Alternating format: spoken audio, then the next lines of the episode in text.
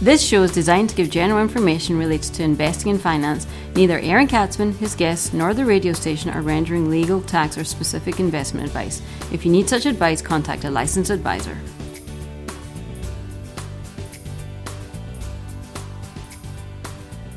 And welcome to the Aaron Katsman Show. I'm your host, Aaron Katsman. We're here to speak to you about your life, your money, and your investments. And as always, we're coming to you from the spiritual and be financial capital of the world, Jerusalem, Israel. If you've got any questions or comments, feel free to email me at Aaron, A-A-R-O-N, at lighthouse with an L, lighthousecapital.co.il. That's Aaron at lighthousecapital.co.il. You can check me out on the web at www.aaronkatsman.com. That's www.aaronkatsman.com. Be sure to follow me both on LinkedIn and Twitter. And don't forget to subscribe to our YouTube channel because we are YouTubers. Woo!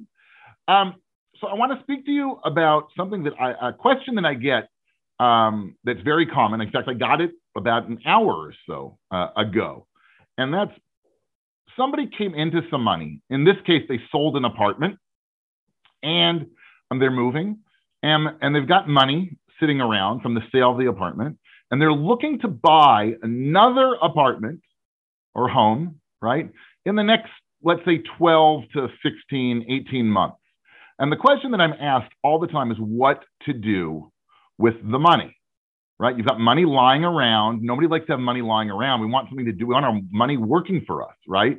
So, what do you do when you have this money, which is earmarked for another property, primary residence, I should even add, right? Not an investment property, a primary residence uh, real estate purchase. What do you do?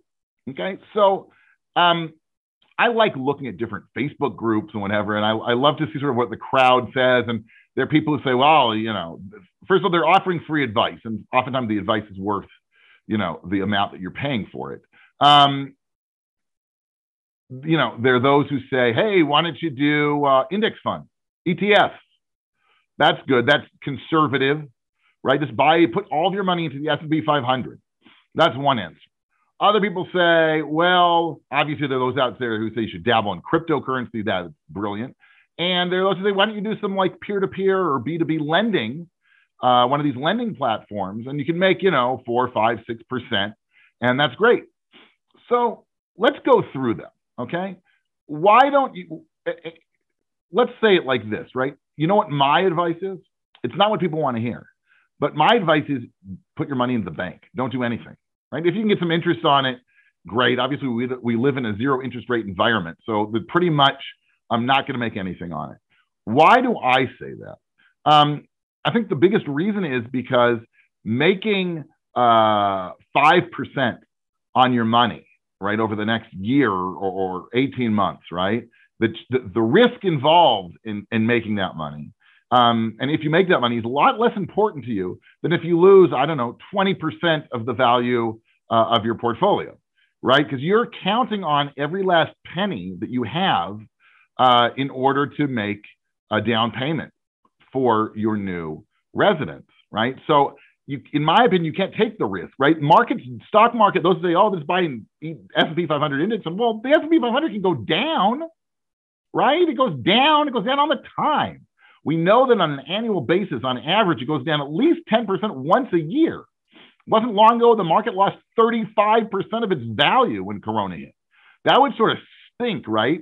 If you're like got an apartment lined up and you're about to pull the trigger and buy it, and it's like, oops, I have a third of the money I thought I had. That's pretty, pretty, um, that, as we say in the vernacular, that's a bummer, right?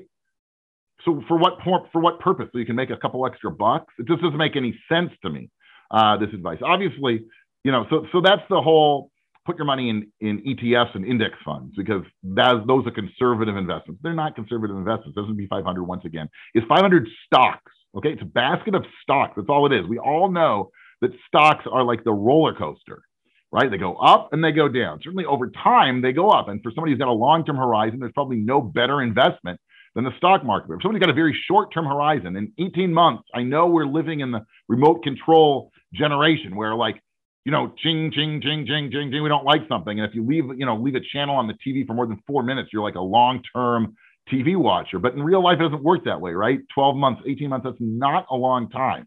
And if things drop, you're not going to have enough time to, to, to make up the money. Those who are investing in who, who suggest, oh, put it in crypto.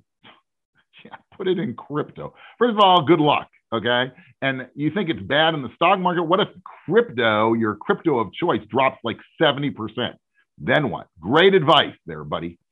Um, the, the next thing, right? The, the peer-to-peer lending, that's actually not such a terrible idea, but okay, because you're getting some interest, you're not taking huge amounts of risk. Um, you know, your, your, your downside risk is probably limited, but, and this is a big but, and the but comes in terms of liquidity. When it comes time to pull the trigger, where you really, really need, uh, you sign the contract, you got to start making payments. It's not so clear, especially here in Israel, that some of these peer-to-peer lending platform companies are able to deliver you the money, uh, you know, so quickly. I've heard of cases um, where people have, have requested to liquidate their loan portfolios because they want to take the money out, and the money's not all available. Now, it's not that they're running a Ponzi scheme. Everything I think is okay. It's kosher in terms of that, but there's liquidity is a little bit waning, and if things are bad uh, in the loan market, then it's not clear at all that you're going to get your money out um, so quick, right? So that's the other issue is liquidity. If you're about to move on a residence and you got to, you know, you're signing a contract, you have to know you've got the money there in hand uh, to make your payment. And if it's stuck in some vehicle and you can't get it out or part of it or all of it out, then you're also up the creek. So once again, it, it all comes down to the fact if you have a short-term horizon, and I'm I'm saying anything under three years, two and a half to three years, in my opinion, is a short-term horizon. But if you've got that money lying around and it's specifically um, for uh, residence purchase. Okay, you've made it. You know, you you you put a, a big uh, check mark on it, right? That's what it's for.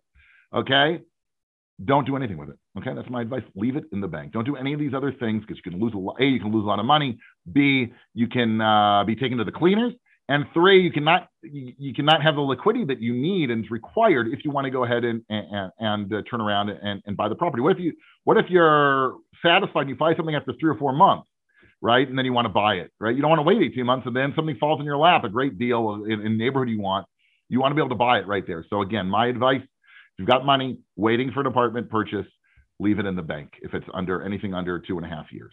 You've been tuning into the Aaron Katsman Show. I'm your host, Aaron Katsman.